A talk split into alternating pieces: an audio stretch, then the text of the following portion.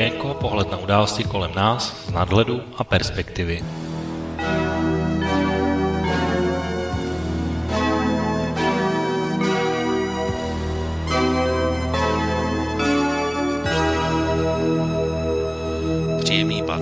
Podvečer, vážení posluchači, dnes tedy s přídomkem novoroční. Od mikrofonu vás vítá Intebo, začíná relace Okénko s pořadovým číslem 98.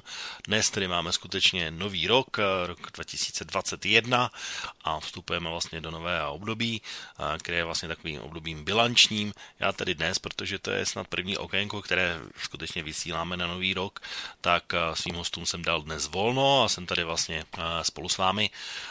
Tuhle relaci jsem také přetočil, takže nevysíláme dnes živě, protože ta dnešní relace bude takový sumář a něco, co, o čem jsem chtěl vlastně uh, mluvit už nějaký čas a nějak se k tomu vždycky nedostalo času nebo příležitosti, abych to mohl nějakým způsobem pojmout v celku. Takže dnes eh, to bude taková moje relace, samozřejmě proložená mnoha eh, audioukázkami a vrátíme se ještě v čase k událostem, které se děly právě v roce 2020. A samozřejmě všichni o ní mluví jako o roku korony, která samozřejmě zamávala s mnohým. Když si to tak vezmu i podle toho, tak jak jsem tady vlastně před rokem oznamoval, o čem všem bychom v loňském roce eh, vysílat chtěli, tak eh, asi nejvíc eh, dostali na frak sportovní akce. Na ty největší typu fotbalové eura nebo olympiády se samozřejmě nedostalo, ale politicky to byl rok velmi bohatý, rok nabitý velmi mnoha událostmi a ať to bylo, jak to bylo, tak nevím, jak ho hodnotíte vy. Já každopádně možná položím na, na začátku takovou otázku. Nezdá se vám, že teď vidíte mnoho věcí daleko jasněji než dřív? Něco, co se vlastně ukázalo nebo bylo skryto, tak teď že vidíme, že eh, to také, když to řeknu úplně konkrétně, eh, jeden asi z závěrů eh, toho loňského roku celkem jasně ukazuje, že generace politických populistů zručně používající sociální sítě se vlastně chytila do takové své volební pasti a vlastní pasti, protože pěkné počasí a období dlouhého ekonomického růstu, vlastně stabilního, bez nějakých mráčků skončilo a my jsme celkem jasně zjistili, že ani workoholik, který pracuje 24 hodin a maká, nemusí být vždy nutně dobrý příklad politika. Názory se měnily velmi obratně, velmi zručně a hlavně podle toho, co ukazovaly názory veřejnosti, co ukazoval počet lajků nebo dislajků pod statusy na Facebooku, bizarní výroky, které vlastně dnes už spíše by byly součástí nějaké komediální relace, tak eh, těch, kterým můžu házet eh, velké množství, jenomže občanů vlastně z toho tak nějakým způsobem došla trpělivost, se mi zdá a dávali to celkem jasně a zřetelně najevo u mnoha různých eh, voleb eh, ze všech možných eh, průzkumů a v tom horším případě třeba ztratili důvěru ve stát úplně. Zjistili jsme, že v tom často jsme sami, že stát, až jsme si mysleli, že tady je od toho, aby nás nějakým způsobem chránil nebo fungoval pro nás, tak že tu v tomhle případě v mnoha případech tuhle roli vůbec nefunguje nebo že ji vůbec nevykonává.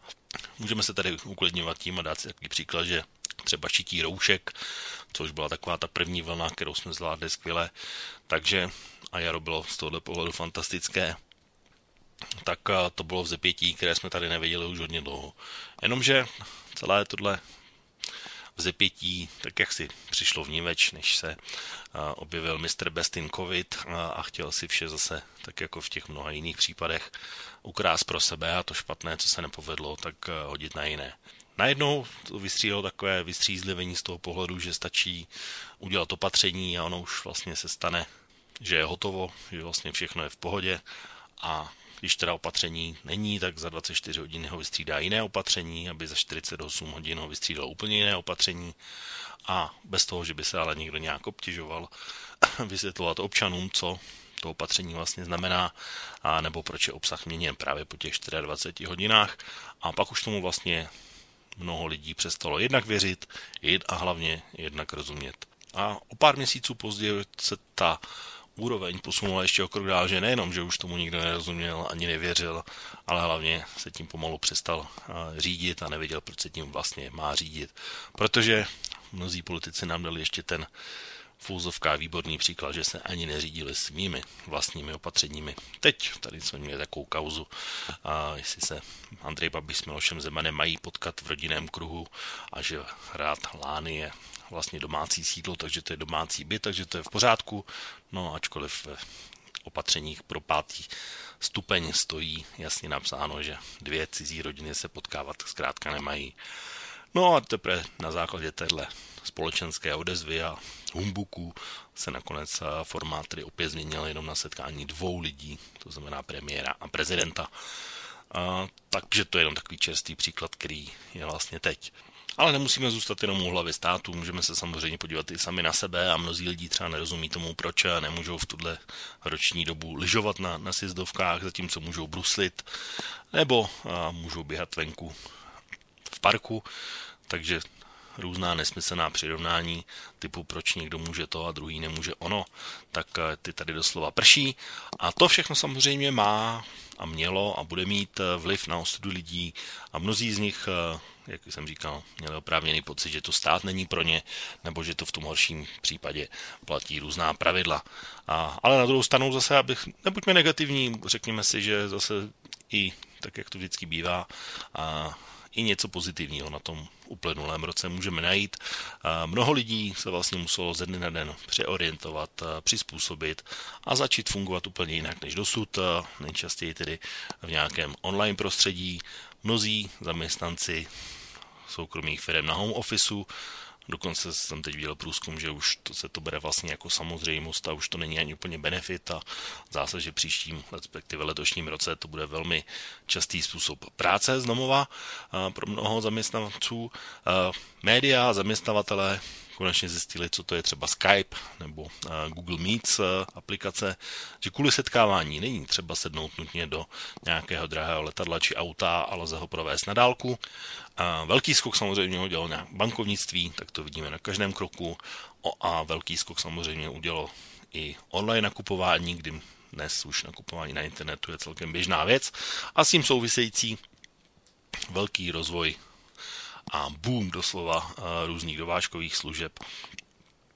Tak to vidíme samozřejmě také denně. Na druhou stranu úplně jsme zjistili, že státní zpráva na tohle není úplně připravená a obrovský šok a obrovské rozdíly vidíme třeba ve školství, kde některé školy zjistily a velmi dobře zavedli do eh, praxe takzvanou distanční výuku, eh, ale mnohé školy zjistily, anebo jsme my zjistili spíše, že jsou naprosto nepřipravené a že technologie 21. století jsou pro ně naprosto cizí věc a jsou jim nějak nepolíbené a výsledek ale každopádně je, že děti podstatnou část toho plynulého roku strávili minimálně doma a zcela jistě už teď eh, mají eh, co dohánět. V mnoha rodinách samozřejmě také letos eh, někdo chybí, protože smrt v tomto případě covidová si nevybírá a mnoha lidem asi snad doufám také došlo, že žádný politik není superman, který všechno zařídí.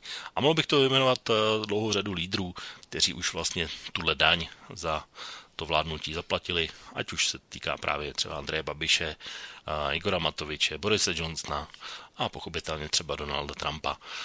Lezí mi to přijde, že v té době pojarní jsme aspoň na chvilku minimálně, nebo minimálně někteří politici nabili pocitu vlastní neomylnosti a premianství, tak jako to bylo na konci 90. let pod vedením Václava Klauze a stali jsme se jako společnost eh, tak nějak více imunní na nějakou ohledoplnost vůči okolí. Nějak jsme si přestali všímat, eh, jak málo vlastně stačí k tomu, aby došlo k nějakému neštěstí, nebo jak málo stačí k tomu, že eh, se vlastně tahle nákaza může šířit tak velmi rychle a vybavuje se mi spousta dlouhá, dlouhá řada všelijakých idiotů, typů, co i přes zákaz si dělají nějaké tajné párty někde v hospodě, místo toho, aby si stejně tak jako v případě chřipky seděli doma. Další blbců, co úmyslně prskají bacily po nákupácích na ostatní, s tím, že to je vlastně v pohodě. Rouška je zprosté slovo a znak otroctví a, jak říká jedna klasička ze slovenského parlamentu, blá, blá, blá, blá, blá, blá, blá, blá, blá, blá, blá. Novinkou se stalo asi slovo, anebo slovo roku, který je pro mě, a to je nepochybně slovo chřipečkář. To jsem neviděl, že někdo takhle vymyslí ani po roce.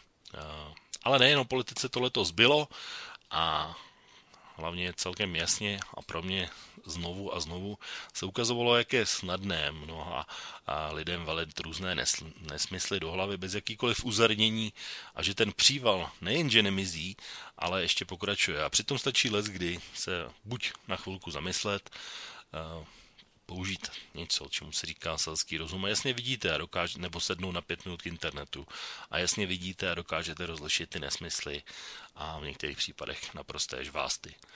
A já jsem se třeba o sobě dozvěděl, že je zásadní být nemainstreamový, důležité je být protikódový alarmista, špatné je být pravičák, ale zároveň nemůžete být ani levičák. Každopádně, až do soudného dne musíte nosit trampovskou červenou čepici, že Andreje Babiši, věřit, že země je placatá, očkování, to je smrtelný hřích, po něm se stanou otrokem NVO, ovládaným přes 5G sítě díky hliníků v krvi. Když jsem se tedy stal tím navíc ještě pro vakcínérem, protože to podporuji, ačkoliv teda ani v jedinou větou jsem v celém vysílání za celý rok neřekl, že jsem pro, ale někdo to tak odhadl podle toho, že jsem tedy astmatik. Spíše mi to teda pobavilo, protože já jako astmatik samozřejmě s nošením roušek mám potíže a celně mě to omezuje. Rozhodně se mi teda dýchá hůř než před rokem a snažím se od toho ulevit, co je možné, ale zároveň teda mám ještě druhou hranici, která je na druhé straně a to, že si to udělám jenom v případě a tak, abych neohrozil někoho dalšího. Tím pádem tedy, co se týká očkování, tak já třeba na očkování proti chřice nechodím vůbec a i to současné, které teď zase z mého pohledu naprosto zajímavě komentujeme, když se ti různí političtí lídři nechávají očkovat, tak rozhodně mi to nenaplňuje ani žádným jásotem, ani žádným provakcinerstvím, takže určitě nepléduji v teď pro tuhle chvíli a ani se neplánuji zatím zúčastnit očkování. Na mě tedy stejně řada minimálně několik dalších měsíců nedojde, takže v tohle ohledu můžu být v klidu. A zkrátka, tohle mě nechává v klidu. Na druhou stranu, u nás tady teď zcela vážně frčí taková diskuze, jestli Andrej Babiš dostal tu vakcínu jako opravdu, anebo jestli dostal vitamíny že to byl takový fake vlastně. Předcházelo tomu ale také to, že když jsem tady mluvil o těch nesmyslech, tak že vlastně někteří říkali, že on se stejně nikdy očkovat nenechá, protože to je papaláš a ty se stejně nikdy jako první očkovat nepůjdou. Když tedy šel, tak stejně je to podvod a Bůh ví, jak to vlastně bylo. To už mi teda mimochodem řeklo jenom za tu chvíli od té doby, co se to stalo, tak hned je několik lidí, eh, tak eh, já se na to dívám tak s trochu povytaženým obočím a říkám, tom fakt nemáme nic lepšího na práci a na debatu. To je asi fakt teda úplně svět v pořádku, když si můžeme řešit jakýhle kraviny. Eh, určitě velká debata, jestli Andrej Babiš dostal to, či ono vám vyřešilo nějaké vaše vlastní problémy s vlastním zdravím. Jsem teda zdravější, jako že, že teď si tady jako to nějak na to přijdu, že to tak je. Určitě to vyřešilo problémy s příjmem, určitě to vyřešilo problémy s bydlením a, nebo vám znalost z tohohle deepnetu našla práci. Jsou to stejně hlouposti, nesmyslná debata a čas běží. Stejně máte jenom jednu šanci a můžu vás ujistit, že stejně z tohoto světa nikdo živý nevyvázne, takže o to vás můžu ujistit určitě, jo. No takže zkrátka, ještě bych musel splnit spoustu dalších podmínek, abych byl takzvaným kovaným, ale co tyhle eh, škatulky nechat stranou a být sám sebou, a prostě mít eh, nějaké své eh, postoje, mít je opřené o nějaké fakty, které se dají doložit, které se dají najít a potom přestat hrát tyhle nesmyslné debaty. Když tady teď mluvím o kauzičce s Andrejem Babišem, tak eh, to už jsou ještě takové úplně miniaturní eh, věci nebo takový slabý odvar z toho, co se všechno letos semlelo. Samozřejmě před rokem já jsem tady říkal, že pro mě největší politická událost letošního roku nepochybně jsou americké prezidentské volby. A to jsme tady samozřejmě v Okinku rozebírali mnohokrát. A ačkoliv jsme tedy rozebírali samozřejmě další volby, třeba ty české v Polsku nebo v Bělorusku, tak asi ta běloruská relace s hostem přímo z první ruky, to byla asi ta nejzajímavější možná pro mě, protože když tady vystupuje někdo, kdo by jinak eh, riskoval svůj život, tak to má svůj náboj. Ale zpátky k té Americe, eh, musím se vrátit o čtyři roky zpátky vlastně, protože asi těžko bych pro sebe mohl udělat něco lepšího, než eh, před těmi čtyři, čtyřmi roky tam být ty dva týdny před a po volbách osobně a v Texasu a v Kalifornii vidět věci zblízka, několik hodin být přímo ve volební místnosti a spolu s Mexikáncem Miguelem, na kterého vzpomínám doteď, který třeba miloval Věru Čáslavskou díky mexické olympiádě a spolu s dalšími čtyřmi dámami jako členkami volební komise, tak zkrátka jsem měl tu možnost si vše prohlédnout na vlastní oči, nechat si to vysvětlit. Ukázalo mi tam volební lístek, měl jsem ho v ruce, mohl jsem si ho prohlédnout, Ukazovali mi sestu, sestavu voličů, podle čeho věřují ty příchozí. Viděl jsem volební stroj, na kterém počítají lístky. Pár jsme jich i započetli přes onen stroj. A udělali jsme na stroji kontrolu. A pak jsem měl možnost mluvit samozřejmě s několika voliči tehdy. Tak to bylo vlastně takové, taková konkrétní zkušenost eh, před těmi čtyřmi lety. A plus i po volbách jsem sledoval samozřejmě americkou eh, politiku denně. Tak to už je docela slušná dávka imunity na příval asi a řeknu to bez obalu, na té nejodpornější špíny, co jsem eh, v politice asi letos viděl. A já těch pár nejkřikovějších příkladů jsem si pro dnešek připravil a uvidíme, jak projdou to s tím času vlastně ta úplně první otázka pro mě byla, jak to dopadne. Já zkrátka jsem si udělal jednoduchou věc, prostě jsem typnul, jak to vyjde a tu odpověď mám zaevidovanou a mohu ji každému ukázat, eh, protože asi 10 dnů před volbami, když jsme se právě o těchto volbách, jakože jsme se o nich bavili mnohokrát, ale týden před volbami naposledy, tak eh, svému kolegovi jsem eh, napsal, že Joe Biden vyhraje o 40 až 50 volitelů já jsem tady v takovém předvolebním speciálu vám doporučoval stránku 270 to win, která se právě specializuje na různé americké volby, tak tam jste si mohli vlastně s takzvanou volební mapou hrát a mohli jste si tam plánovat různé scénáře, jak to dopadne a hrát si z výsledky. Ta poslední moje zaevidovaná ukazuje stále doteď eh, skóre 290 ku 248 pro vítěze, tedy pro Joe Bidena, což byl onen typ, který jsem poslal kolegovi. A když se na to podívám z hlediska těch konkrétních výsledků, tak jediný stát, který jsem netrefil, byla Georgia, což bylo velké překvapení. Ale na druhou stranu, zase si řekněme, že Georgia byl třeba poslední stát, eh, který navštívil osobně Joe Biden na konci kampaně. Ten první byla mimochodem Pensylvánie. Takže mnozí se te, už tehdy divili, a, proč tam zastavil, protože si mysleli také, a, že zůstane ještě červený pro letošní volby, ale nestalo se tak. Tak na základě čeho jsem to trefil, že vlastně takhle blízko. Samozřejmě pro mě, jako někoho, kdo to sleduje denně, tak vlastně spousta článků nebo informací už vidím jakoby to různé zkreslení toho, co tam je přidáno nebo upraveno, a tak aby to vlastně vyšlo podle toho, ale takové základní fakta, prostě, která se nedají nějak odiskutovat, je, že a už před volbami to bylo jasné hned minimálně několik týdnů, že velká většina voličů nebude čekat až na poslední den uh, voleb, tak jako to bylo předtím, ale bude volet nějakým způsobem předčasně. Když jsem se díval na takové různé uh, hned několik průzkumů, tak vlastně tak uh, přibližně to bylo tak, že dvě třetiny hlasů budou odevzdány předem a jedna třetina voličů přijde hlasovat osobně a dlouhodobě se ukazovalo, že dvě třetiny z těch eh, prvních hlasujících budou hlasovat pro Joe Bidena a zhruba 70% z té druhé části bude eh, hlasovat pro Donalda Trumpa, takže bylo jasné, že tyhle hlasy z toho hlasování osobního budou hlas, eh, sčítány první den. A, takže tohle musel vidět nepochybně každý, kdo se o té volby, do ty volby zavadil v předstihu. Z čehož já jsem si tak jako dedukoval, a jak to vlastně bude vypadat. Týden před volbami už bylo odhlasováno 70 milionů hlasů a předčasně a každý den přibývalo 5 milionů hlasů, čili dalo se dopočítat, že ta celková volební účast předčasná bude někde kolem 100 milionů hlasů a tím pádem tedy potom zhruba 50-60 milionů přijde a následně volit osobně.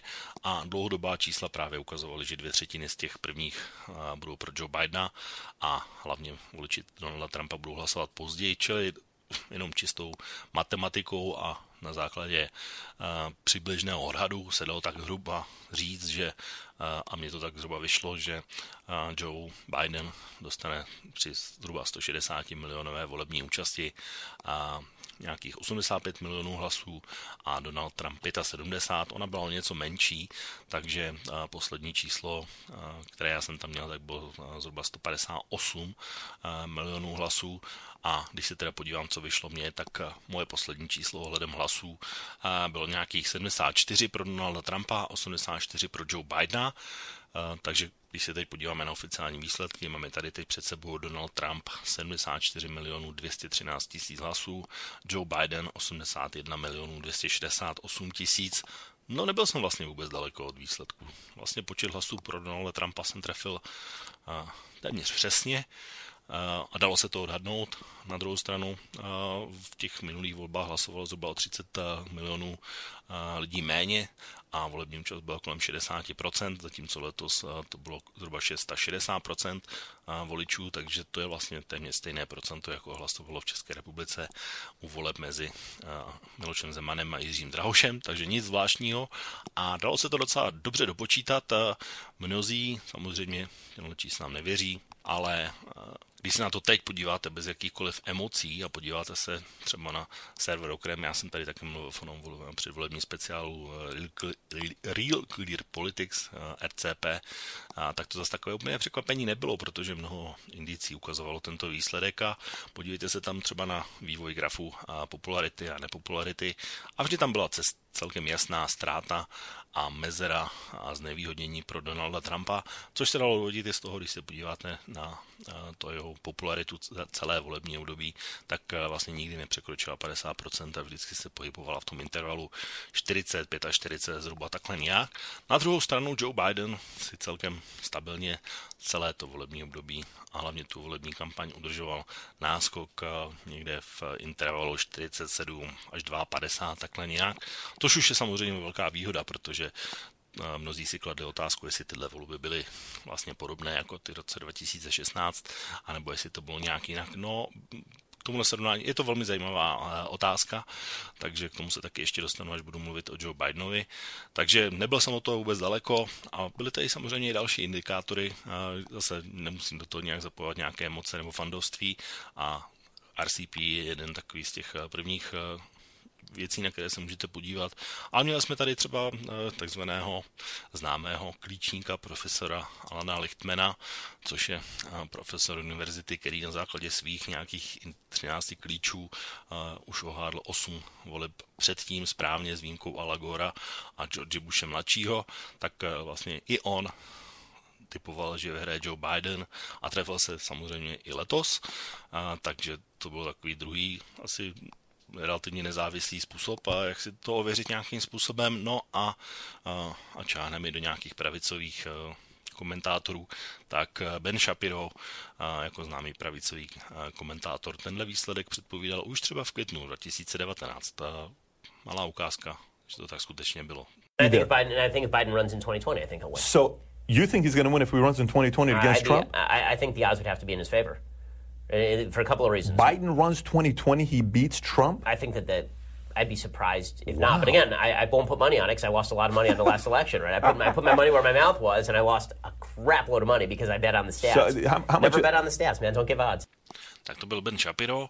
Já vlastně, když si vezmu zase sebe, tak uh, protože americkou politiku jsme tady komentovali velmi často, tak uh, můžu vám třeba uh, odkázat na hodinu vlka, kterou jsme měli s vlkem po uh, midterms uh, v roce 2018 ve třetí hodině, které jsme týkala budoucnosti, tak já jsem položil takovou jednoduchou otázku. Vlku, co ty si myslíš, jak tohle ovlivní prezidentské volby v roce 2020? a koho by si postavil proti Donaldu Trumpovi, aby měl nějakou šanci. A dal jsem mu na výběr tři relativně jasné varianty toho, co mohla demokratická strana ukázat a postavit, nebo jaký typ kandidáta mohla vybírat. A dal jsem mu tedy tři následující možnosti. Buď by postavil ženu, protože typický volič demokratů je žena a velký úspěch v těchto volbách zajistili právě ženy myšleno v těch roce 2018, ale vlastně to stále platí i pro ten rok 2020. Takže žena nebo nějaký mladý progresivista nebo levicové křídlo zastupované typicky Bernie Sandersem, AOC, Elizabeth Warren a podobně. To byla druhá varianta. No a nebo by si zvolil toho nejvíce populárního člověka, který dlouhodobě má největší důvěru mezi voliči demokratů a válcuje naprosto všechny ostatní kandidáty a ten člověk se jmenuje Joe Biden.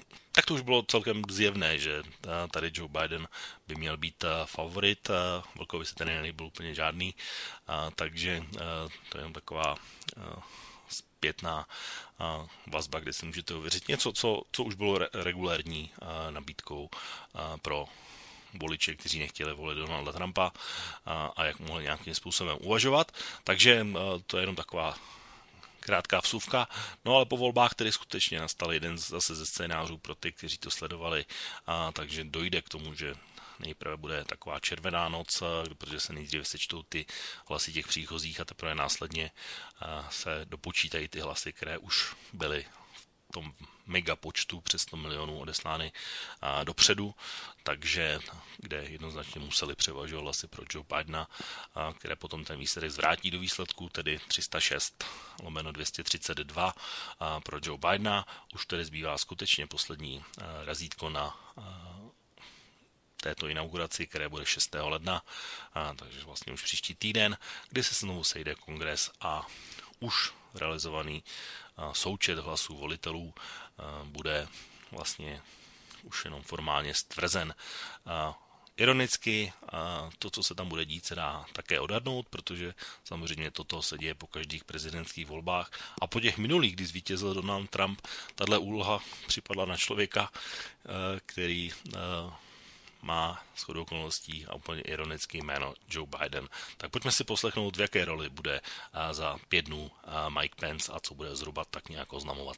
The state of the vote for President of the United States as delivered to the President of the Senate is as follows. The whole number of electors appointed to vote for President of the United States is 538, of which a majority is 270.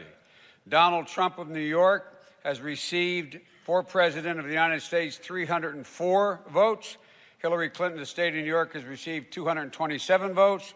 Colin Powell from the Commonwealth of Virginia has received three votes. John Casey, of the state of, Ohio, has received one vote. Ron Paul of the state of Texas has received one vote. Bernie Sanders of the state of Vermont has received one vote. Faith Spotted Eagle of the, of the state of South Dakota has received one vote. The state of the vote for Vice President of the United States as delivered to the President of the Senate is as follows. The whole number of the electors appointed to vote for Vice President of the United States is 538, of which 270 is a majority. Michael R. Pence of the state of Indiana has received for Vice President of the United States 305 votes.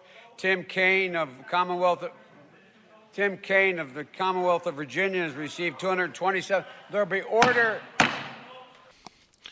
Žádná ani 150. žaloba, ani zaslaný alternativní set hlasování republikánských volitelů, kteří se ne certifikování sešli někde a poslali své hlasy, jakože za stát Georgia a podobně, tak eh, nemůže změnit to, že eh, příštím prezidentem bude eh, Joe Biden a Mike Pence neohlásí nic jiného, než to, co jsme teď slyšeli v podání Joe Bidena.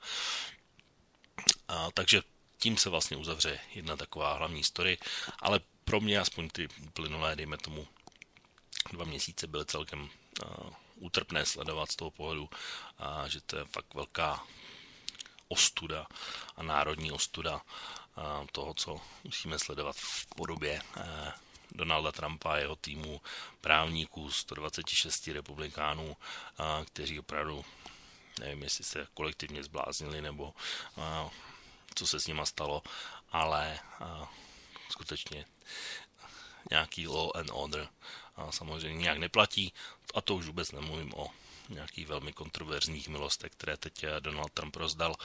A mimochodem lidem, a to je vlastně další uzavření toho příběhu a takzvané ruské kauzy, které taky v polovině roku republikánští senátoři v horní komoře uzavřeli celkem jasným sdělením. Takže jak může dostat milost člověk, který nic nespáchal, něco, co se nestalo, ačkoliv byl tedy jednak vyšetřován, jednak odsouzen a jednak uvězněn, tak to mi asi taky nikdo uh, už uh, v tuhle chvíli nevysvětlí, ale já si své názory z tomhle hledisku držím a ukázal se jako pravdivé a prošli testem času. No ale vraťme se k oným prezidentským volbám, protože já pro dnešní relaci jsem si pravil skutečně šťavnaté uh, čtení a doufám, že to bude celkem ilustrativní, protože to, o čem jsem tady mluvil doteď, tak celá rozhodně neplatí pro paralelní vesmír světa červené čepice, pro mě tedy symbolizované třeba Andrejem Babišem, který hned po volbách, tak jak je jeho zvykem, jak jsem o tom mluvil, hodně té změny názoru odložil a už ji nikdo na jeho hlavě asi neuvidí. Tak eh, chcete se pobavit, tak vám dám několik šťavnatých komentářů a článků, které vyšly na jednom z našich serverů, a který dokonce všechno ví, všechno předvídá, všechno zná a dokonce je certifikační autoritou na vítězství, tenhle článek teda už tam mimochodem nenajdete, protože přišel s tou autokorekcí, ale já jsem se ho samozřejmě za, zálohoval, takže mám ho tady před sebou, budu nějaké věci z toho budu číst, protože to je opravdu a věc, která je opravdu hodně zábavná. Všechno je samozřejmě pochopitelné, prostě bullshit, ale vycucaný z prstů, ale to snad dnes už pro boha pochopí všichni. Tak začneme jemně. Mm, víte, že o vítězi v těchto volbách bylo rozhodnuto už v roce 2016? Protože v jednom z těch článků se píše, v Izraeli ani v USA ještě není hotovo, proto musí být zvolen Donald Trump za každou cenu. Tak jest dáno. Proto při říjnové překvapení nemůže nikoho koncentuálně gramotného překvapit. Bidenův notebook, protože to bylo po eh, záležitosti s kauzou notebooku Huntera Bidena, tak Bidenův notebook jako z ničeho nic zjevená pandořina skřínka černých můr pro volební kampaň demokratů je prostě očekávaným vyvrcholením volební komedie v USA o jí, a teď poslouchejte, o jejímž vítězi je již rozhodnuto od roku 2016. No, tak určitě, že? Bo už bylo teda rozhodnuto v roce 2016, jsme se tady právě dozvěděli. A, tak a, prosím vás, kdo teda byl jakože rozhodnutý, že vyhraje? No, skutečně celý článek je takový hodně zábavný, protože a, začíná tvrzením, že volební kampaň Joe Biden zachvátila panika po zveřejnění téhle kauzy, což mě pobavilo, protože žádná panika samozřejmě nebyla a pochopitelně jste se nedozvěděli, jak to ten opravář, který jinak slepý zjistil, komu to patří, na základě čeho dal disk Giulianimu, ačkoliv v tom neměl žádné oprávnění, spíše by to bylo protiprávní, nebo že redakce New York Postu ten článek prostě odmítla a vydat, respektive žádný z redaktorů se tam osobně pod něj nechtěl podepsat. Tak to byla taková jedna kauzička, takže o volbě už bylo rozhodnuto v roce 2016. A... No a pojďme na další takové vtipy, které jsme si mohli na onom serveru přečíst. Pojďme dál i naš, na ten další článek, který má název Donald Trump míří k vítězství, ale nejsou to volby, to je válka a píše se tam, demokraté nemají moc šancí, jak by mohli vyhrát, protože Joe Biden se ukázal jako nejslabší kandidát v historii demokratické strany. Joe Biden je nemocný člověk, který trpí demencí a měl by být v klidu, nemá na to, aby vedl jakýkoliv úřad ve svém věku a se svými kognitivními problémy. Jedinou možností, jak mohou demokraté myslet na vítězství, je zmanipulování vole v Pensylvánii. A teď. Podle neveřejných průzkumů těch skutečných, nepublikovaných, vyhraje Donald Trump právě díky Pensylvánii. Pokud se ale podaří zmařit volební účast republikánským voličům a podaří se a pokud se podaří nevpustit do volebních místností republikánské pozorovatele, může se demokratická strana pokusit volby zmanipulovat za podpory svých příznivců. No, jsou věci, které jsou prostě dopředu dané, jsou určené, jsou zadány ke splnění a moc se s tím nedá dělat. Rozuměj tedy vítězství Donalda Trumpa. No tak eh, co z toho platí teda? Tak Joe Biden se ukázal jako nejslabší kandidát v historii demokratické strany. Neřekl bych. Joe Biden je nemocný člověk, který trpí demencí a měl by být v klidu. Nemá na to, aby vedl jakýkoliv úřad ve svém věku a se svými kognitivními problémy. Tak to už bych neřekl vůbec, protože tohle byla jedna z asi ze třech věcí, která se mu vyčítala. Dokonce někteří říkali, že debaty s Donaldem Trumpem ani nevydrží, že se složí, nebude vědět, kde je, ale pro ty mého typu, kteří tu samozřejmě Joe Biden sledují jednak dlouhá léta a jednak sledovali třeba demokratické primárky i z toho pohledu, že sledovali debaty, tak a snad s tou jedinou výjimkou, kdy se do něj pustila Kamala Harris a všichni ostatní, tak Zkrátka, čím méně účastníků má debata, ve které je účasten Joe Biden, a zejména to platí pro ty, kde je to jedna ku jednomu, jako příklad můžu tedy použít debatu s Bernie Sandersem, tak tam Joe Biden rozhodně ne, nebyl žádný nemocný člověk, ani netrpěl demencí, ani neměl být v klidu a věděl zcela jednoznačně, co je, kde je, kde říká. A ani Bernie Sanders ho neporazil v téhle debatě samozřejmě de, televizní debaty to byla jedna věc, která vlastně bohužel padla na oltář toho, že nám skončil Roman Primula jako minister zdravotnictví a tady v okénku jsme se jimi nezabývali, ať jsem se nimi mimochodem zabývat chtěl speciální relací. A to byl také jeden z momentů, kde si Donald Trump jednoznačně uh, podepsal svůj uh, ortel prohry, protože tak, jak se chová uh, nebo tak, jak se choval v oné té první debatě, kdy neustále skákal do řeči a snažil se tak po Trumpovsku a nějakým způsobem prvé útočit a za druhé rozhodit Joe Bidena, tak zcela určitě se mu to za prvé nepodařilo a za druhé znechutil ještě mnoho dalších voličů, kteří by možná o něm do té chvíle uvažovali. Konec konců tenhle přístup možná mohl fungovat před několika lety a několik dalších politiků se tak chová, ale většinou to dopadá tak, že tenhle způsob vystupování rozhodně většinovému publiku úplně moc neimponuje. Další den vše vychází naprostá bomba a totální debakl eh, neomylného jediného správňáka kovaného, co ví všechno ví dopředu od roku 2016, jak je všechno dané, protože vychází článek, který má název Donald Trump zvítězil v prezidentských volbách. Eh, Donald Trump pohrozil, že se obrátí na nejvyšší soud žádostí o zastavení sčítání hlasů, stejně jako se to stalo v roce 2020, 2000 eh, po zvolení George Bushe. Průzkumové agentury více jak půl roku lhaly, spolu s nimi televize a média. Joe Biden měl být protlačen uměle prefabrikací veřejného mínění, tak takhle zní uh, titulek. On je teda ještě delší, ale vzal jsem si jenom tyhle zásadní věci. Tak zaprvé, každý, kdo o tom něco ví, tak Donald Trump se těžko mohl sám obrátit na nejvyšší soud o zastavení sčítání, protože v nejvyšším soudu v případě George Bushe se nejednal o sčítání, ale přepočítávání, což je něco ale úplně jiného. Takže první leží hned v článku. Potom tady máme, že průzkumové agentury více jak půl roku lhali, spolu s nimi televize a média takže všichni lhali, no, dobře. A Donald Trump zvítězil v prezidentských volbách, no, tak to už asi dnes eh, žádný komentář nepotřebuje. Ale co komentář potřebuje další text z tohohle článku, který dnes skutečně slouží už jenom pro pobavení, tak eh, ten článek pokračuje následně. Americký prezident Donald Trump byl v noci na dnešek znovu zvolen americkým prezidentem, zajistil se minimálně 270 volitelů, což je minimum pro volební vítězství, ale ve skutečnosti pro ukončení sčítání získá hlasů mnohem více, podle propočtů zhruba 286 až 295.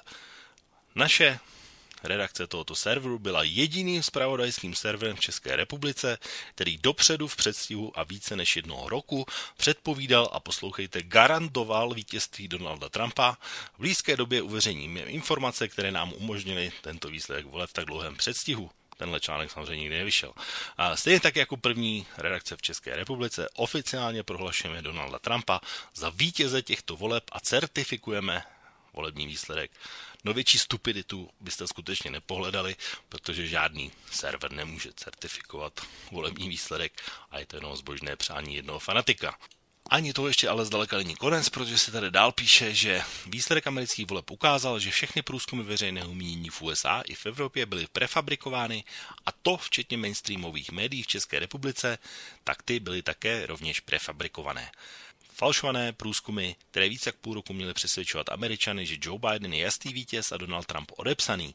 Skepse a deprese voličů měla způsobit, eh, Donald Trumpa, voličů Donald Trumpa, měla způsobit, že nepůjdou k volbám, že rezignují a prefabrikace tak promění realitu. Jenže na Trumpovi, Trumpovi mnohdy až fanatické voliče prostě prefabrikace nezabrala. Neuvěřili tomu a neuvěřili, neuvěřili jsme tomu ani my.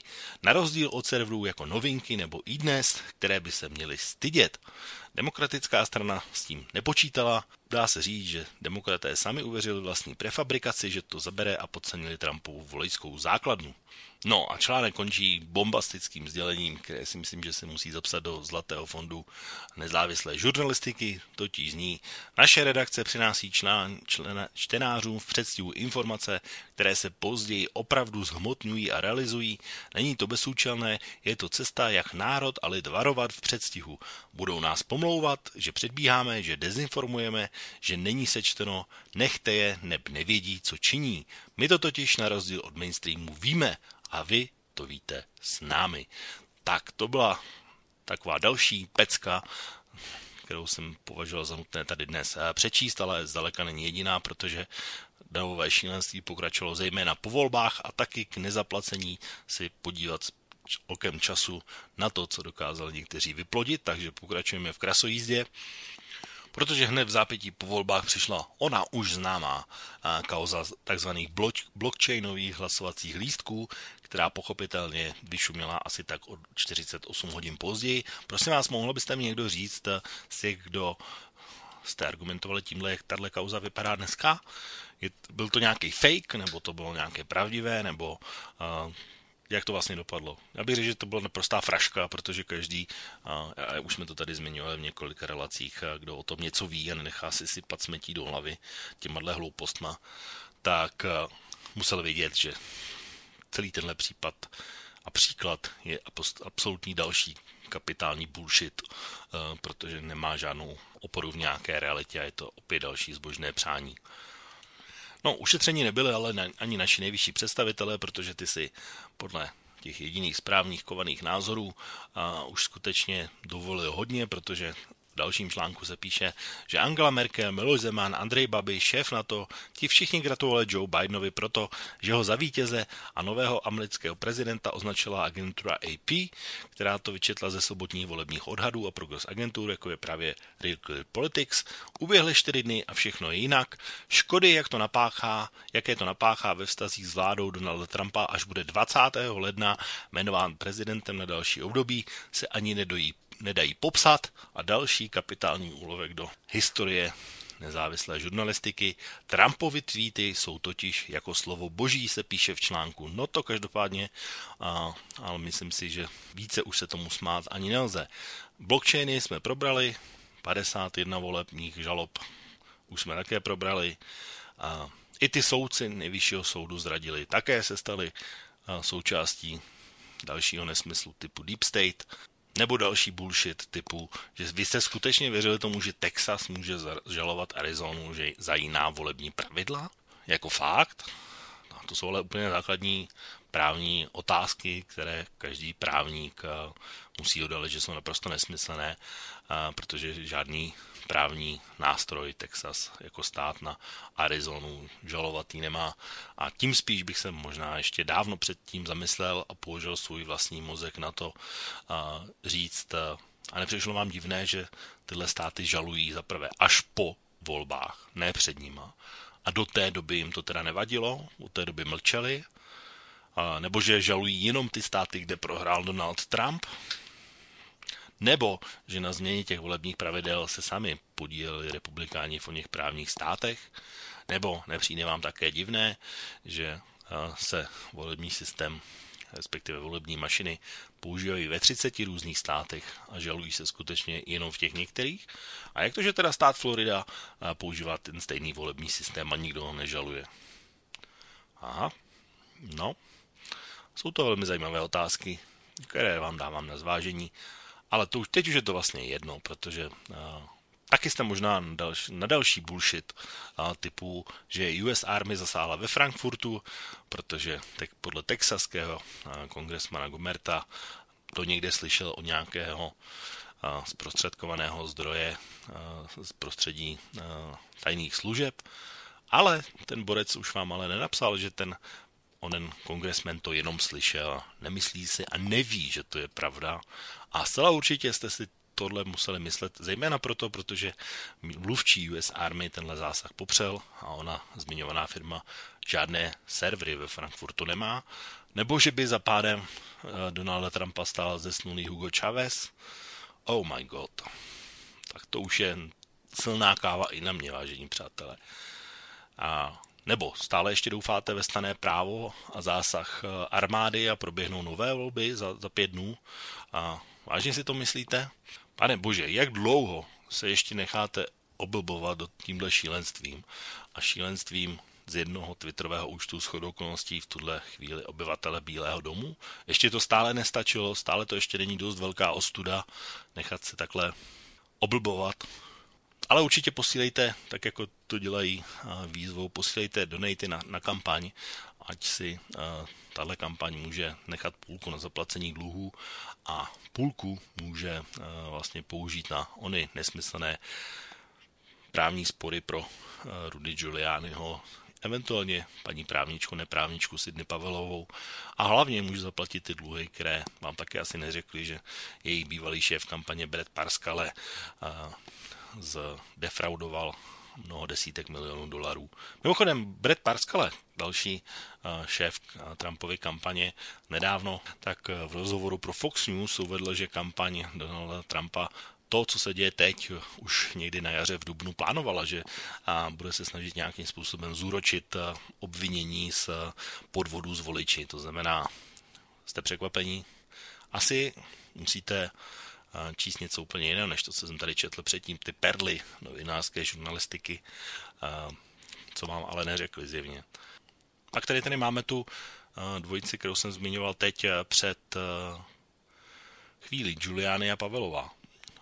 Teď tady máme dokonce nové, nový kanál, respektive on není nový, ale, ale začíná nabývat na popularitě, aspoň do chvíle, než celé tyhle dlouhé příběhy eh, uváděl na svých eh, televizních obrazovkách. Nicméně, ovšem jenom do chvíle, než se společnost, o které tak mluvili, na ně obránila, obrátila s takzvanou předžalobní výzvou, aby své výroky doložili. Takže i televizní kanál Newsmax musel také zhruba 10 dní zpátky, do svého vysílání zařadit eh, ukázku, kterou vám pustím teď, která se samozřejmě týká všeho toho, o čem by chtěli žalovat pánové Rudy Giuliani a Sidney Pavel, o čem také mohutně psal oný, onen velký vizionář, který už ví všechno od roku 2016, tak pojďme si pustit eh, audio z televize Newsmax. Since election day, uh, various guests, attorneys and elected officials have appeared on Newsmax and offered opinions and claims about Smartmatic and Dominion Systems, both companies that offer voting software in the U.S., and uh, Newsmax would like to clarify its news coverage and note that it has not reported as true certain claims made about these companies. There are several facts our viewers and readers should be aware of. Newsmax has found no evidence that either Dominion or Smartmatic owns the other or has any business association with each other. We have no evidence that Dominion uses Smartmatic software or vice versa. No evidence has been offered that Dominion or Smartmatic used software or reprogrammed software that manipulated votes in the 2020 election. Smartmatic has stated that its software was only used in the 2020 election in Los Angeles, was not used in any battleground state contested by the Trump campaign. Newsmax has no evidence to the contrary. Dominion has stated the company has no ownership relationship with the Pelosi family, the Feinstein family, the Clinton family, Hugo Chavez, or the government of Venezuela. Neither Dominion nor Smartmatic has any relationship with George Soros. Smartmatic is a U.S. company and not owned by the Venezuelan government, Hugo Chavez, or any foreign official or entity. Tak jo, tak to byla televize Newsmax a dalo by se říct, konec příběhu.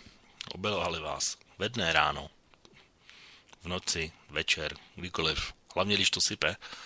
A jak říkám, poslední šance 6. ledna, ale zjevně nedopadne, protože Mike Pence skutečně obrátí pouze list s výsledky volitelů, přečte výsledek a tím definitivně zvoleným prezidentem se stane Joe Biden. Mimochodem, samozřejmě mnozí spekulují, jestli se Donald Trump vrátí v roce 2024.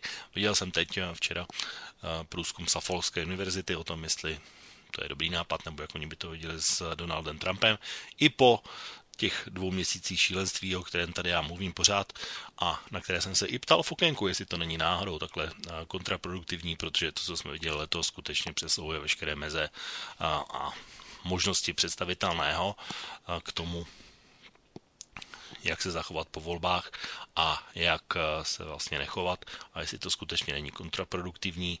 Mimochodem, ale jak říkám, a říkal jsem to také v některém z těch relací, že na druhou stranu, já si myslím, že je hodně dobré vlastně, jestli na tom najít něco pozitivního, tak to, jak vlastně celý ten volební proces vypadá, jak je vlastně ochráněný, co se tam vlastně všechno verifikuje, přes jaké mezistupně vlastně celý ten volební proces probíhá i po volbách, a že tam jsou ty volební komise, certifikace, hlasování a podobně, že tomu vlastně můžete napadnout u různých soudů, stejně tak jako u nás, ale ty soudy vlastně rozhodují velmi rychle, protože jsou tlačení nějakým časovým tlakem, protože jsou tam jasně dané termíny, kdo kdy musí rozhodnout.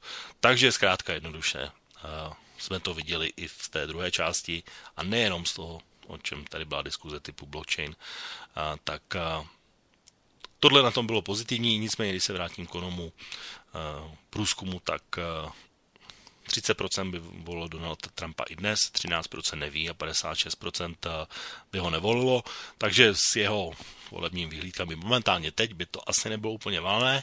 Každopádně eh, ještě tady jedna takový asi hřebíček do rakve, který je také z tohohle týdne, když už jsem tady mluvil o tom šílenství, tak na jeho oblíbených novinách a New Yorku Post, který také rozvířil kauzu Huntera Bidena, tak vyšla v neděli velká titulka, na které je fotka Donalda Trumpa a velký titulek, který zní, pane prezidente, zastavte to šílenství, prohrál jste volby, tady je, jak zachránit váš odkaz, což je asi to nejrozumnější, co by Donald Trump měl udělat, ale zjevně to neudělá, takže pro všechny fandy Donalda Trumpa a nejenom pro ně, protože tahle knížka má i své kouzlo pro každého, kdo si ji přečte, tak eh, existuje eh, knížka Vincenta Normana Píla, která se jmenuje Síla pozitivního myšlení, eh, která pro způsob a chování Donalda Trumpa měla velký význam, tak tahle knížka vás třeba naučí, jak vnímat věci pozitivně a neustále pozitivně, ačkoliv situace není úplně růžová, jak sebe vidět vítěze, jak si posílit sebevědomí. Takže zkrátka tahle knížka, jestli mohu třeba nějakou doporučit, ačkoliv už je tedy po Vánocích, tak zkuste si ji pořídit a třeba vám také pomůže. I ve vašem běžném životě, to teď nemyslím nějak ironicky ani speciálně pro ve stavu Donaldu Trumpovi, takže to je jedna knížka, která ho také velmi ovlivnila. No a když už tedy mluvím o nějakém šílenství a normálnosti a chtěl bych tedy aspoň zakončit nějak způsobem tu, ten sumář toho roku 2020, tak eh, o normálnosti, respektive návratu k normálnosti a o tom, jak já jsem viděl Joe Bidena v téhle kampani a o tom, co vlastně si myslím, že Joe Biden bude hlavně dělat a jak se to vlastně liší od těch všelijakých predikcí, tak eh, o tom budeme mluvit ve druhé části dnešního okénka, které bude po písničce.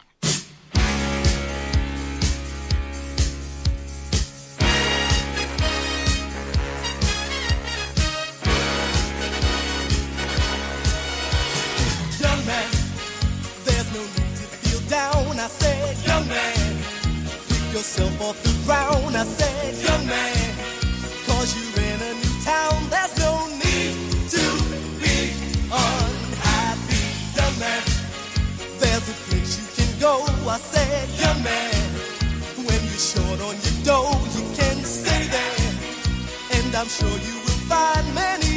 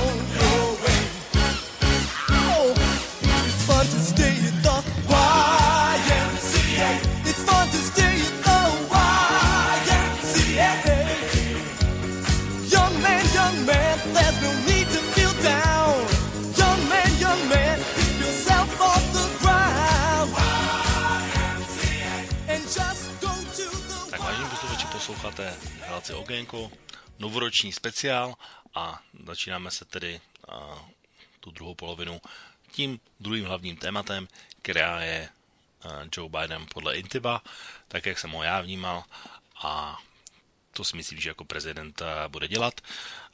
Já musím se zase vrátit v tom čase do toho roku 2016, a, tak jak jsem o něm mluvil v té první části, ale vlastně bych se měl vrátit ještě o kus dál, protože když a, končil jako viceprezident a Baracka Obamy, tak se o něm mluvilo o tom, jestli by zrovna on neměl být tím, kdo a, do těch prezidentských a, voleb bude, ale když si všimnete a určitě několik projevů Joe Bidena si pustíte, tak a, zjistíte, že velkou roli v jeho rozhodování a jeho způsobu chování a vystupování nepochybně hraje rodina a jeho životní příběh, který je u člověka, který má 47 let praxe v politice, tak je tím samozřejmě ovlivněný, ale byly tady, ale byly tady i dvě jasné rodinné tragédie a věci, které na jeho chování mají ještě větší vliv doteď.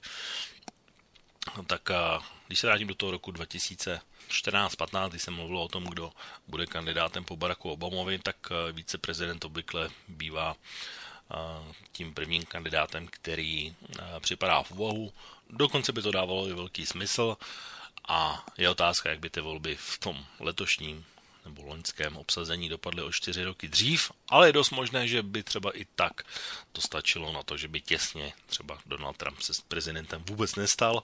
Nicméně v čase, kdy se o tom rozhodovalo, tak Donald Trump samozřejmě si šel za svým, ale Joe Biden neměl myšlenky zrovna na to, že by se účastnil voleb, respektive stranických primárek, protože v roce 2015 právě zemřel jeho syn Bo na rakovinu mozku a, a to samozřejmě na něm zanechalo stopy a jméno Bo myšleno jeho syna používá velmi často ve svých projevech, takže nakonec to volební klání na demokratické straně musela obstarat dvojice Bernie Sanders Hillary Clintonová, nakonec tedy kandidátkou se stala Hillary Clintonová a v těch kampaních, a já si to dobře pamatuju, v tom roce 2016 byly vlastně stejně tak jako letos vždycky ty volební kampaně přinášeny nebo zaznamenávány na YouTube, mohli jste je sledovat živě.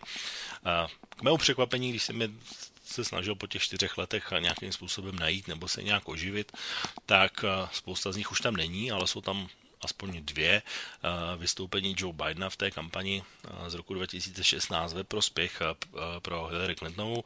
Jedna je v jeho rodném městě v Delawareu, respektive v Pensylvánii a jedna je samozřejmě ten nominační projev na DNC volební shromáždění a už tehdy, když si to, a to asi říkám teď poprvé, když si vrátím o čtyři roky zpátky, tak už tehdy mi ty Bidenovy projevy přišly mnohem lepší, respektive uvěřitelnější nebo ličtější než uh, při mluvy a projevy Hillary Clintonové. Uh, takže už tehdy jsem si říkal, no, to, to by bylo fakt zajímavé, kdyby uh, Joe Biden kandidoval. Uh, takže uh, samozřejmě Joe Biden byl už tehdy hodně vysoko na žebříčku, ale nemohl nebo nechtěl se stát tím kandidátem. A když se vlastně zase vrátím o čtyři roky zpátky, tak už po tom, co se stal Donald Trump prezidentem, tak bylo celkem jasné, že je dost možné a dost pravděpodobné, že právě on se stane tím hlavním kandidátem za demokratickou stranu.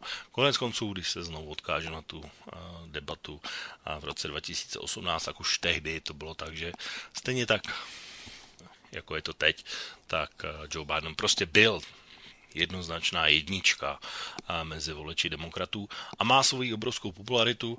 Jak jsem říkal, opírá se o ženy, opírá se o American Blacks komunitu a samozřejmě má své i příznivce v jiných a jižanských státech. Velmi tomu samozřejmě pomohlo, když si správně zvolil svou viceprezidentku, protože vyvažování a zástupci různých menšin hrají svou úlohu. Vybral si teď Kamalu Harrisovou, takže tam samozřejmě dodala ještě další hlasy právě z těch jižanských států a byl schopen oslovit, stejně tak jako v celé politické kariéře, i třeba nerozhodnuté voliče a přístupem, který se velmi odlišuje od Donalda Trumpa, což mě přivádí vlastně k tomu srovnání zase rok 2016-2020. V roce 2016 to bylo celkem jasné, kandidovali dva nejméně populární kandidáti v historii, kteří sami o sobě, kdyby potkali někoho více populárního, tak by asi nevyhráli, takže se museli poměřit eh, mezi sebou a byla tam poměrně velká skupina nerozhodnutých, eh, kteří se tedy nakonec rozhodli dát hlasy Donaldu Trumpovi. Tentokrát eh, to srovnání bylo celkem také jasné, byly to dva nejrozdílnější kandidáti s naprosto rozdílnými přístupy, naprosto rozdílným způsobem vystupování, naprosto rozdílnými názory. A jestli by se na něčem shodli, tak toho bylo velmi málo, ale zároveň mnozí z těch eh, různých komentátorů si jaksi nepovšimli, co bylo vlastně jednotlivé volební heslo těch kandidátů. A volební heslo Joe Bidena hned od začátku bylo Battle for the Soul of Our Nation. A to znamená bitva o duši našeho národa. A Battle for the Soul of Our Nation je vlastně takové přirovnání k tomu, uh, protože tím spouštěcím motivem, uh, proč se on zapojil nakonec nebo rozhodl se, že musí, tak uh, to bylo věci, která se týká města Charlottesville a známého útoku jednoho šílence do davu autem a který následoval potom eh, výrok eh, Donalda Trumpa o people on both sides, very fine people on both sides, tak uh, vlastně tenhle spouštěcí motiv uvedli do svého úplně prvního videa ke startu kampaně. Pojďme si ho pustit. Charlottesville is also home to a defining moment for this nation in the last few years.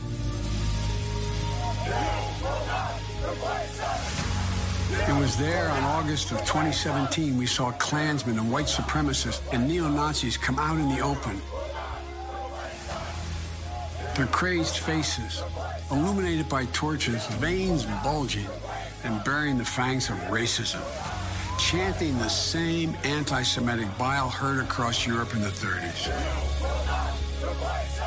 And they were met by a courageous group of Americans. And a violent clash ensued and a brave young woman lost her life. And that's when we heard the words of the President of the United States that stunned the world and shocked the conscience of this nation. He said there were, quote, some very fine people on both sides. Very fine people on both sides?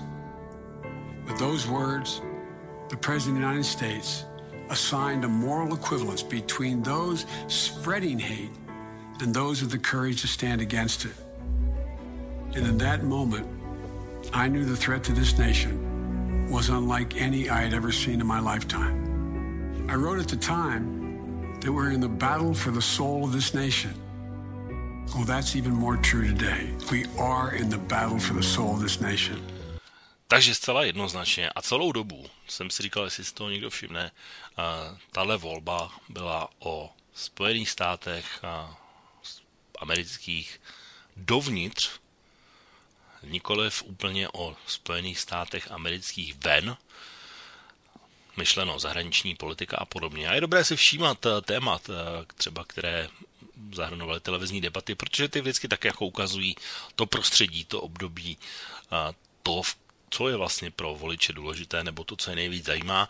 Takže když to jenom tak eh, projedu ty dvě televizní debaty, tak samozřejmě v obou eh, muselo být eh, zahrnuto téma koronaviru.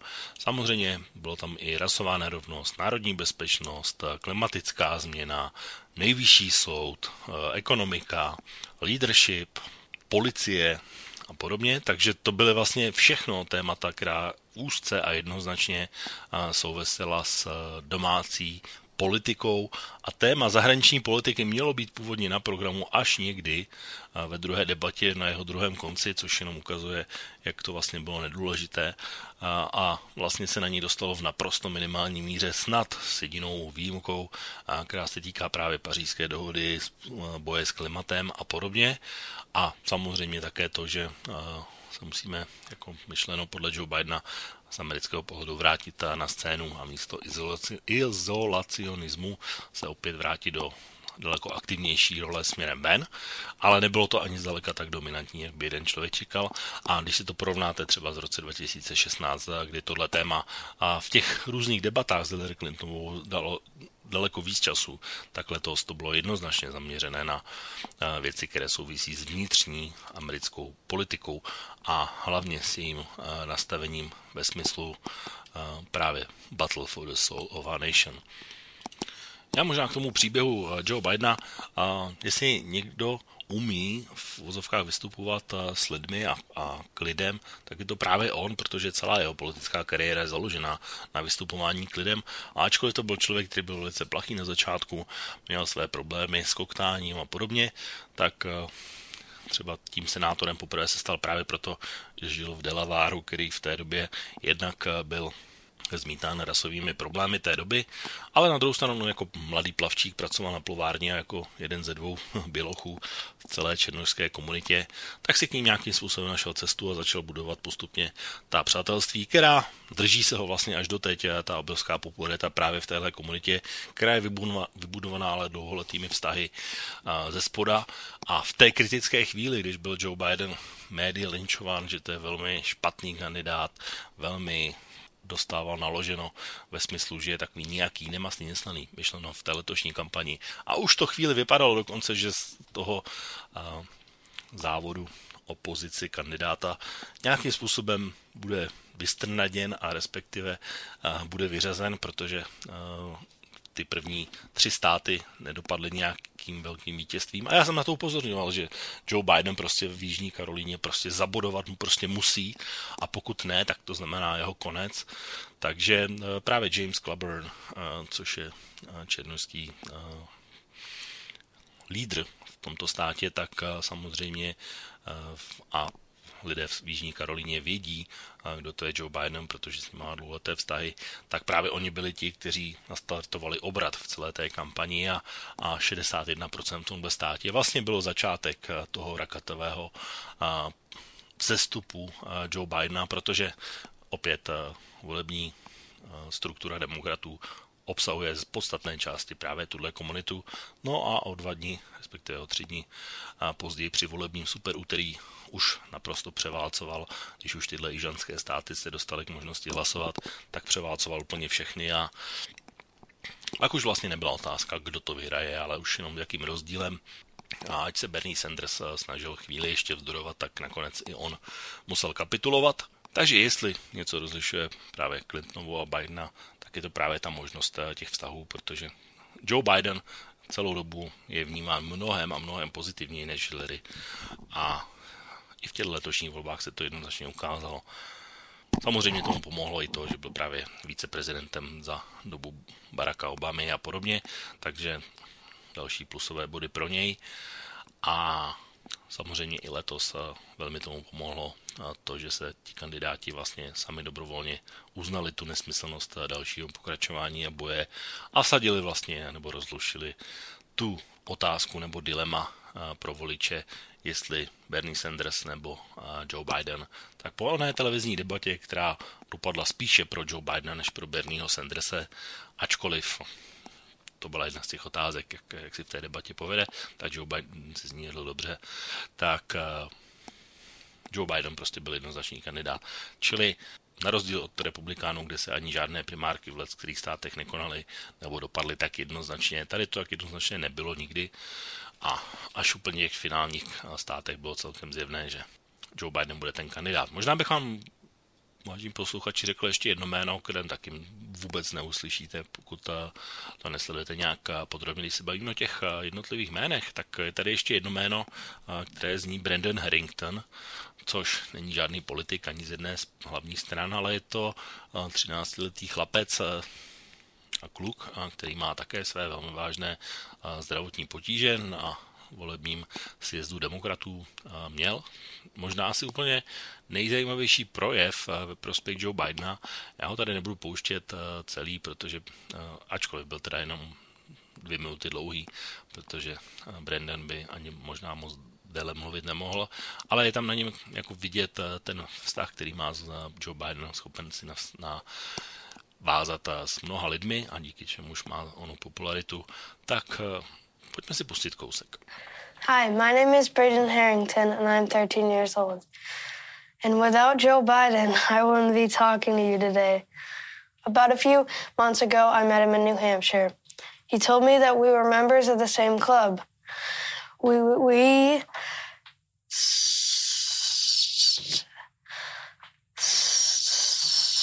stutter. It was really amazing to hear that someone like me became vice president. He told me about a book of poems by Yeats he would read out loud to practice. Tak to je Brandon Harrington a ještě mám jedno audio, které se týká Joe Bidena a jeho vztahu, protože samozřejmě jedna z věcí, kterou já vidím jako velmi pozitivní, kromě těch ostatních, tak je to, že je to člověk, který je zkušený, který od prvního dne ví přesně, co má dělat, který ví, co bude dělat, který nemusí nic zkoumat, nemusí se někde zabydlovat, hledat východ z úřadu a podobně, takže to je samozřejmě velká výhoda, ale zná samozřejmě velmi dobře všechny své politické oponenty. S mnohými se samozřejmě svářel v úzovkách v kongresu, v senátu, a s mnohými samozřejmě to bylo velmi na úrovni přátelství a pustím vám dvě takové jednoznačné ukázky toho, co je také Joe Biden. Tak ta první je od, a teď, teď to mířím spíše na republikánský tábor, tak jedna je také z roku 2016, protože tehdy Lindsey Graham, takto velký zastánce Donalda Trumpa, původně velký odpůrce Donalda Trumpa, mluvil právě o Joe Bidenovi, jak ho vnímá on ze svého pohledu. Pojďme si pustit Lindseyho Grahama. The bottom line is if you can't admire Joe Biden as a person, then it's probably you got a problem. you need to do some self evaluation. Because what's not to like? Uh, here's what I can tell you that life can change just like that. Don't take it for granted. Don't take relationships for granted. I called him after Bo died, and he basically said, Well, Bo was my soul.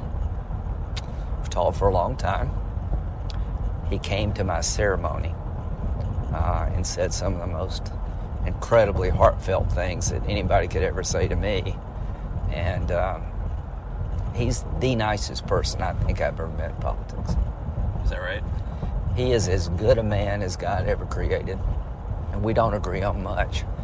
But I think he's uh, been dealt a really gut blow.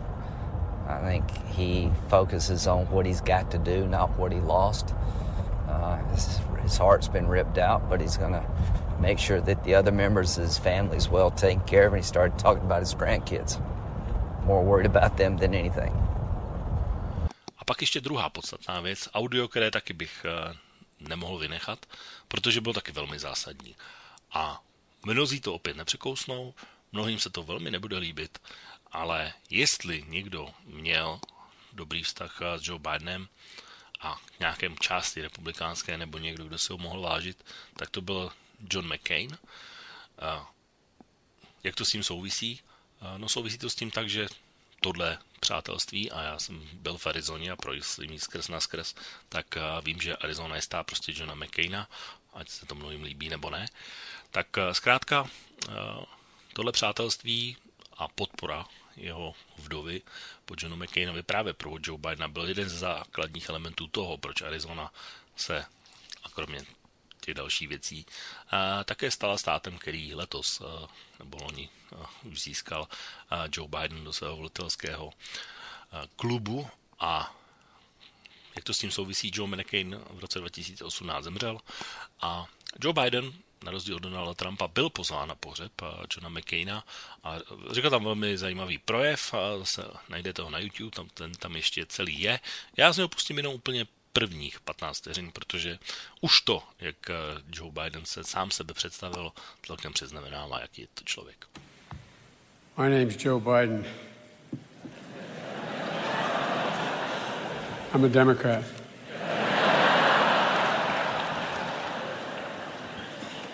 And I love John McCain. I to je pro část republikánské strany Joe Biden, nepochybně. Uh, ale ať nechválím pouze, měl samozřejmě Joe Biden své stinné stránky, nepochybně má své stinné stránky.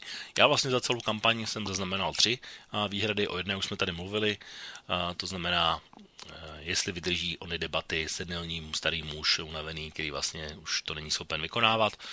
Z mého pohledu ty debaty ukázaly celkem jasně a ukázaly to konec konců i tweety Donalda Trumpa, že on vlastně tam nejdřív psal, že to nezvládne, pak, že to jako zvládne, že vypadá mnohem líp, že je nadopovaný a podobně. Ne.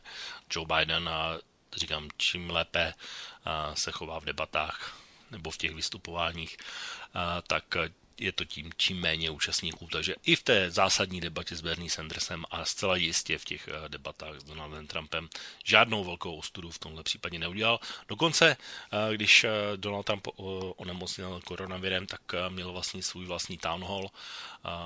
On teda byl potom ještě druhý, tak ten Donald Trumpa byl skutečně jenom v tom vymazeném čase, ale Joe Biden si ten svůj town hall eh, prodloužil ještě o několik dalších desítek minut a v klidu tam odpovídal na otázky diváků, takže byl ve finále mnohem delší než ten eh, Donald Trumpa. Takže mm, myslím si, že sil má ještě stále dost. Samozřejmě mě to samozřejmě také uh, svým způsobem znepokojuje ve smyslu, jak dlouho tomhle tempo může vydržet, protože tempo amerického prezidenta je samozřejmě náročné. Na druhou stranu uh, musím se podívat taky, že když se budu koukat na věk jako číslovku, tak uh, je taky samozřejmě určitý rozdíl mezi Václavem Klausem a Milošem Zemanem, když skončíme uh, v České republice, ačkoliv jsou si věkově celkem příbuzní, takže uvidíme, jak to Joe Biden bude zvládat, jsem na to sám zvědav, ale není to asi nic, co bych teď viděl jako akutní problém a zcela jednoznačně, a to říkám teď, eh, Joe Biden určitě nebude kandidovat za čtyři roky znovu. Zcela jistě ne, takže on, jestli bude prezident, tak bude prezidentem jenom do roku 2024.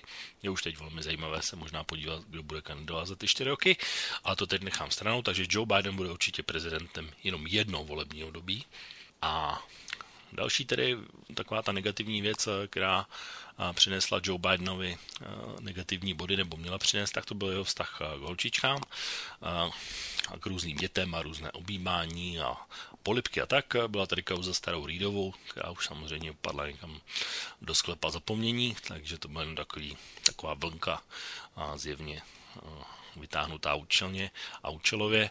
A co se týká holčiček, no tak to je právě ten druhý tragický příběh jeho života, protože za dobu jeho manželství. Zrovna v den, kdy si zařizoval kancelář pro svoje první senátorské období, tak právě jeho první manželka a jeho tři děti, to znamená dva synové a dcera, a tak vlastně byli účastníky na autonehody a právě ona první manželka s onou dcerou přišli o život hned okamžitě, takže to samozřejmě na něm muselo nechat nějaké známky, já myslím, že nechalo, protože zkusím si to představit, takže uh, když se vám tohle něco stane jako rodiči, tak to asi nikdy ze svého života nevymažete a tím spíš, pokud se jedná o první dceru. Uh, takže potom a když to zkombinujete potom s věkem následně, tak vždycky prarodiče se takhle k dětem chovají, ačkoliv už třeba jsou dávno ve věku, kdy už by se k ním vlastně měli chovat trošku jinak, než jako úplně malým dětem. Takže to jsou takové věci, které souvisí s už věkem a v kombinaci. No a třetí zásadní výtka je, co bude Joe Biden dělat a tomu bych chtěl věnovat asi zbytek dnešní relace. Tak uh, samozřejmě největší výtky byly o tom, že to je vlastně takový vyslanec Antify, Black Lives Matters, uh, radikální levice a podobně. Tále na druhou stranu, když se na to podíváme, tak v současné době v politice máme v podstatě čtyři hlavní politické strany a to je vlastně taková dvě křídla v levicovém straně demokratickém a dvě křídla, řekněme, u republikánů, kde už jsou ještě stále pořád samozřejmě dominantní v tuhle chvíli příznivci Donalda Trumpa, ale je tam ještě takový zbytek vlastně lidí, kteří mu úplně nefandí a který si nemyslí, že to je dobrý nápad a který tam asi budou i poté, co Donald Trump už nebude prezident, asi takový nejtypičtějším zástupcem tohohle proudu ještě stále Mitt Romney. Takže i v Senátu, i ve sněmovně se dá hrát s určitými kartami bez ohledu na to, jak dopadnou ony dvoje volby ve státě Georgia 5. ledna. Takže určitě tam, vzhledem k té, jak už jsem mluvil, politické zkušenosti, najde nějaké spojence. Je samozřejmě otázka, že když to bude 50 na 50, tak to bude mnohem jednodušší, když to bude 49-51, asi se dá. A pokud by to dopadlo tak, že oba získají republikáni, tak to bude velmi těžké. A zároveň ale, i kdyby to bylo 50 na 50, tak platí jednoznačně, že eh, na druhé straně tady budou zase kandidáti z demokratické strany, kteří se nebudou úplně eh, cítit nadšení s tím, úzovkách středovým programem Joe Bidena, a, takže a, to je samozřejmě velká otázka, ale není nic ztraceno, není nic rozhodnuto. A co tedy bude Joe Biden dělat? A, všichni to samozřejmě a, vzali tak, jak jsou zvyklí z různých komentářů a tak, jak se tady vyrojilo celá třída různých odborníků na globál politiku, tak z tohohle globálního světa, jak to vlastně bude s různými vztahy, tu k tamhle k tomu státu, tamhle k tomu státu, tamhle k tomu státu. A já to tak nevidím upřímně řečeno, protože Donald Trump na tomhle postavil právě na základě těch voleb v roce 2016 a spoustu věcí a byla, byly to volby, které byly primárně o vystupování směrem ven, respektive jestli se Amerika má uzavírat nebo nikoliv. Ale teď, v současné koronavirové krizi, tak eh, ty figurky v úzovkách na, na šachovnici jsou postavené úplně jinak, respektive škála těch problémů je úplně odlišná, než byla. A tak když si řekneme jenom pár věcí, které si myslím, že jsou velmi důležité, tak dominantní část eh, z nich eh, je zaměřena dovnitř Spojených států. Takže už jenom, když si vezmu covidovou krizi, věci, které s tím souvisí, nápravu ekonomických škod a podobně, tak to je téma, které určitě minimálně rok zabere, než Joe Biden tohle vyřeší, aby se mohl zaměřovat na něco ostatního. Takže to je první velké téma, které je vlastně pro Joe Bidena vnitřně politické, americké.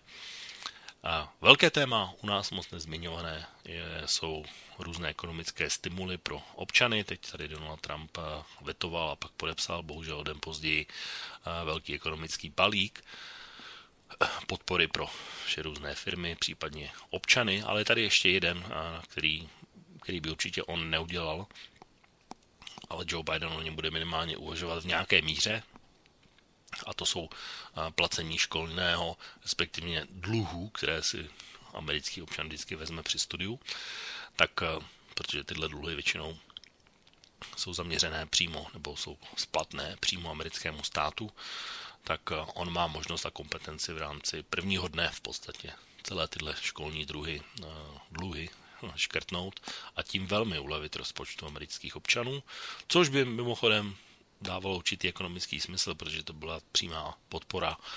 Mnoho lidí by to určitě ocenilo, mnoha lidem by to velmi ulevilo, určitě by nabral nějaké politické body a byl by to možná lepší daňový nebo příjmový poput a zlepšení situace než nějaký daňový odpočet.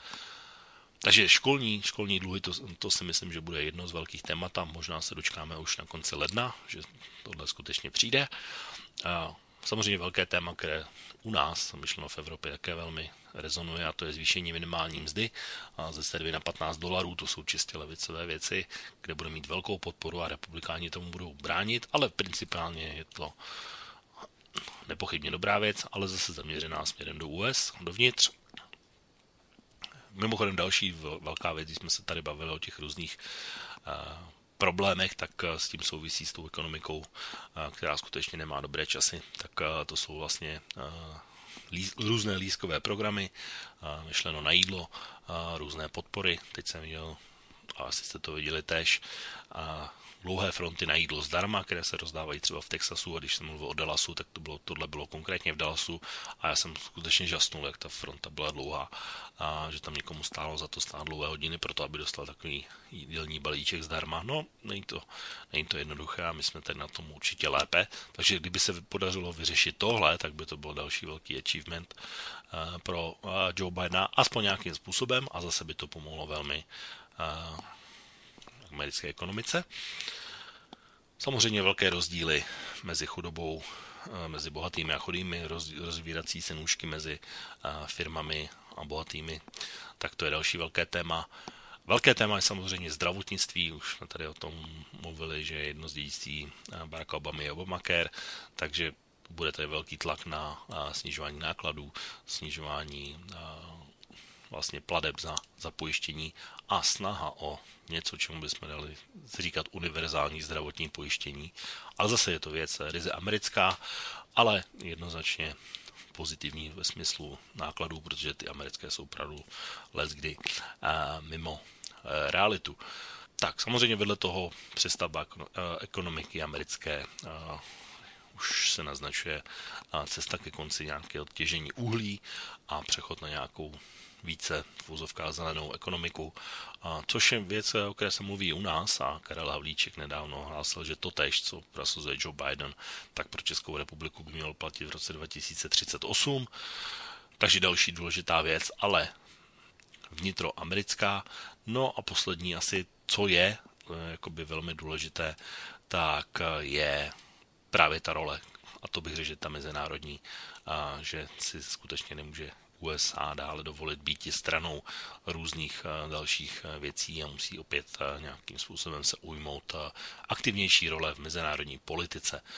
Určitě to nevidím na žádné války, určitě to nevidím v tuhle chvíli nějaké konflikty, že by Joe Biden měl měl sílu na to prosazovat nějaké vojenské konflikty někde v zahraničí, to si vůbec nemyslím. A ani si nevybavuju vůbec žádnej, žádnou větu nebo nějaké případné hrozby, tak jak jsme to slyšeli mnohokrát od Donalda Trumpa na různé státy, a že pokud něco, tak všechny možnosti jsou otevřené, tak to u Joe Bidena vůbec není. A ani na pořadu dne, ani, ani vůbec mě nenapadá žádná, žádná, žádný příklad toho, že by to tak být mělo. A určitě Irán a iránská dohoda. Otázka je, jak to v Teheránu vezmou.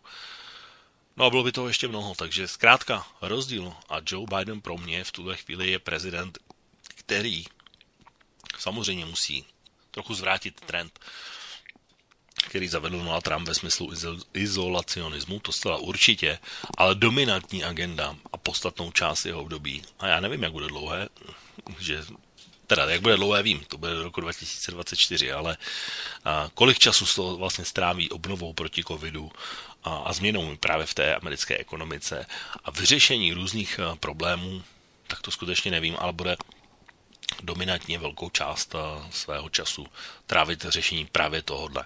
A já si myslím, že to bude velmi zajímavé pozorovat, velmi zajímavé u toho být a Můžete u toho být samozřejmě i vyvážení posluchači, protože když sleduju čas, tak už se pomalu nachýlil, tak eh, pojďme dnešní relace okénko novoroční uh, ukončit. A až jsem se tady tedy v polovině velmi rozohnil nad tím, co jsem musel číst a co jste nepochybně četli i vy v mnoha případech, tak uh, pojďme tuhle kapitolu roku 2020 a jednoho už teď zjevně šílence a z Bílého domu, který skutečně nezná míru a neví, kdy přestat. A dělá vlastně medvědí službu nejenom své zemi, dělá nejenom medvědí službu v podstatě nějakým pravidlům slušného chování nebo vystupování a skutečně zkouší úplně všechno.